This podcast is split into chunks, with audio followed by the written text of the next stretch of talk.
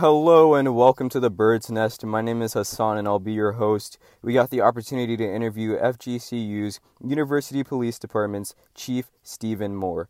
And we talked about national protest in support of the Black Lives Matter movement and how Chief Moore's department has been involved. Check it out. Hi, Chief Moore. Good afternoon. Good afternoon. You're right. It is 12:15, 1:15 p.m. And uh, I wanted to ask you a few questions about uh, some of the national protests that have been going on around uh, the nation um, in support of the Black Lives Matter movement and what your experience with that may be.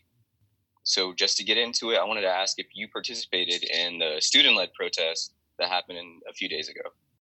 Well, the, um, yeah, one almost two weeks ago now that we, UPD, helped try to coordinate, figure out what the plans were, what the goals were. So, what uh, generally our role in is an event like that is to assist uh, in making it a su- successful event. Uh, we view all, you know, demonstrations, protests, any gatherings like that as just a, a protected First Amendment right? So we're here to assist and make sure everything goes goes well, goes peacefully, and everything uh, comes out well. So again, we coordinated with the group, tried to as much as possible to see where were they starting, where were they going, what was the intended purposes. So again, we had communications back and forth with them, um, and you know, so we were here. They were going to come to UPD, so we were here and ready to participate in, either by speaking to them or listening to them. But as it turned out, they I think the heat got to them and they didn't come to the UPD. They went straight to the Veterans Pavilion. Um, so mm-hmm. again, we didn't have the chance to actually interact. So uh, again, but the event went very well, so we were happy with that. Okay. Yeah. Um. My I guess biggest concern was safety. Like, what do you guys do from your standpoint, like safety wise? You know, just to coordinate such a large group of people. Sure, and you know one one of it is always the unknown. Uh, you know, and they were actually very good in their estimates because we had asked them how many people do you think you're going to have, and they had said 50 to 150, and I think they were pretty close. I think it was 80 to 100 people. So that was really good because a lot of times you don't know are they going to end up with 10 people or are they going to end up with 500 people. So there's a lot of unknowns, so you have to do a lot of planning around that but you know, again, we just want to make sure that they're safe, that everything runs well. So again, they're, uh, yeah, I think their walk was a little uh, long and hot coming from Miromar outlets. They might have been better off starting at University Village, but uh, uh, they got here. And um, again, I think once they got to the Veterans Pavilion and uh, they were able to set up and have some good talks and I know some of the administration was there listening. So, I, you know, again, I think it was overall a good event. Yeah, you talked about how there were people there listening with you at the Veterans Pavilion.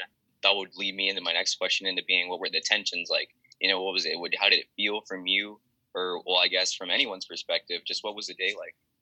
Yeah, again, we uh, UPD tried to keep our distance so that again they could have their uh, their uh, demonstration at the pavilion. I, when I say the administration was there, I know you know the president, the provost, several uh, vice presidents, uh, several faculty members, athletic coaches. There were a wide variety of people there to listen and interact if they wanted to, but I think it ended up being a listening session.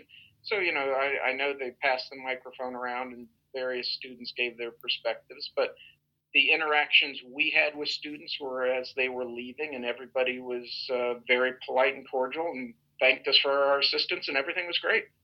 That sounds beneficial. That sounds really nice. Uh, um, I mean, at least this process was able to be effective, progressive, and went by smooth, is what it sounds like. Yeah, I think you know. Again, it was a very hot day. That was the downside to it. Um, but again, everyone survived. I think we had to give, uh, uh, you know, law enforcement helped out. I think five of the uh, people in part of the uh, walk uh, accepted rides from law enforcement to get them to campus because again it was oh, a wow. hot day so again we just want to make sure everybody's okay and every, everything goes off well so it all worked okay well that leads me into my last question which would be about what, what do you think uh, how aware do you all feel as the police department on campus opposed to police departments that are maybe like statewide or countywide in terms of handling uh, just the protest in your area you know and sure. i think sounds like you're probably going to say something positive. Well, you know, it's uh, there's different viewpoints. Um, I I have different input from a lot of different people. I uh, I'm on a weekly phone call with the other chiefs from the state university system, so I get to listen to 10 or 11 other chiefs uh, say what's going on on their campuses, and every campus is a little different, and then what their interactions are within their communities outside of their campus. Uh, so that's interesting. And then I'm also on the um, executive board of the Florida Police Chiefs Association.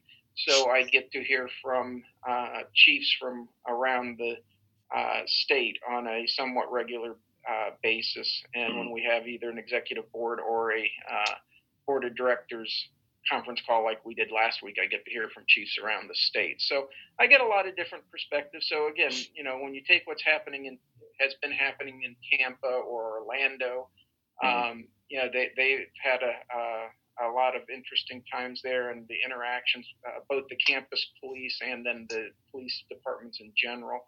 Um, you know, we're fortunate. It uh, you know, in this area, it's been uh, you know, there have been a lot of uh, protests or demonstrations, lots of marches, but uh, you know, pretty pretty uh, peaceful and respectful. So everything's gone very well in this area, and we hope it stays that way. So again, I, I think on campus, I'm not going to say everything's perfect or that everybody loves the police. I think we know mm-hmm. that uh, you know there's always going to be interactions that go uh, not don't have the outcome that we want and probably don't have the outcome that the person involved wants. So, mm. you know, there's always going to be some uh, tension.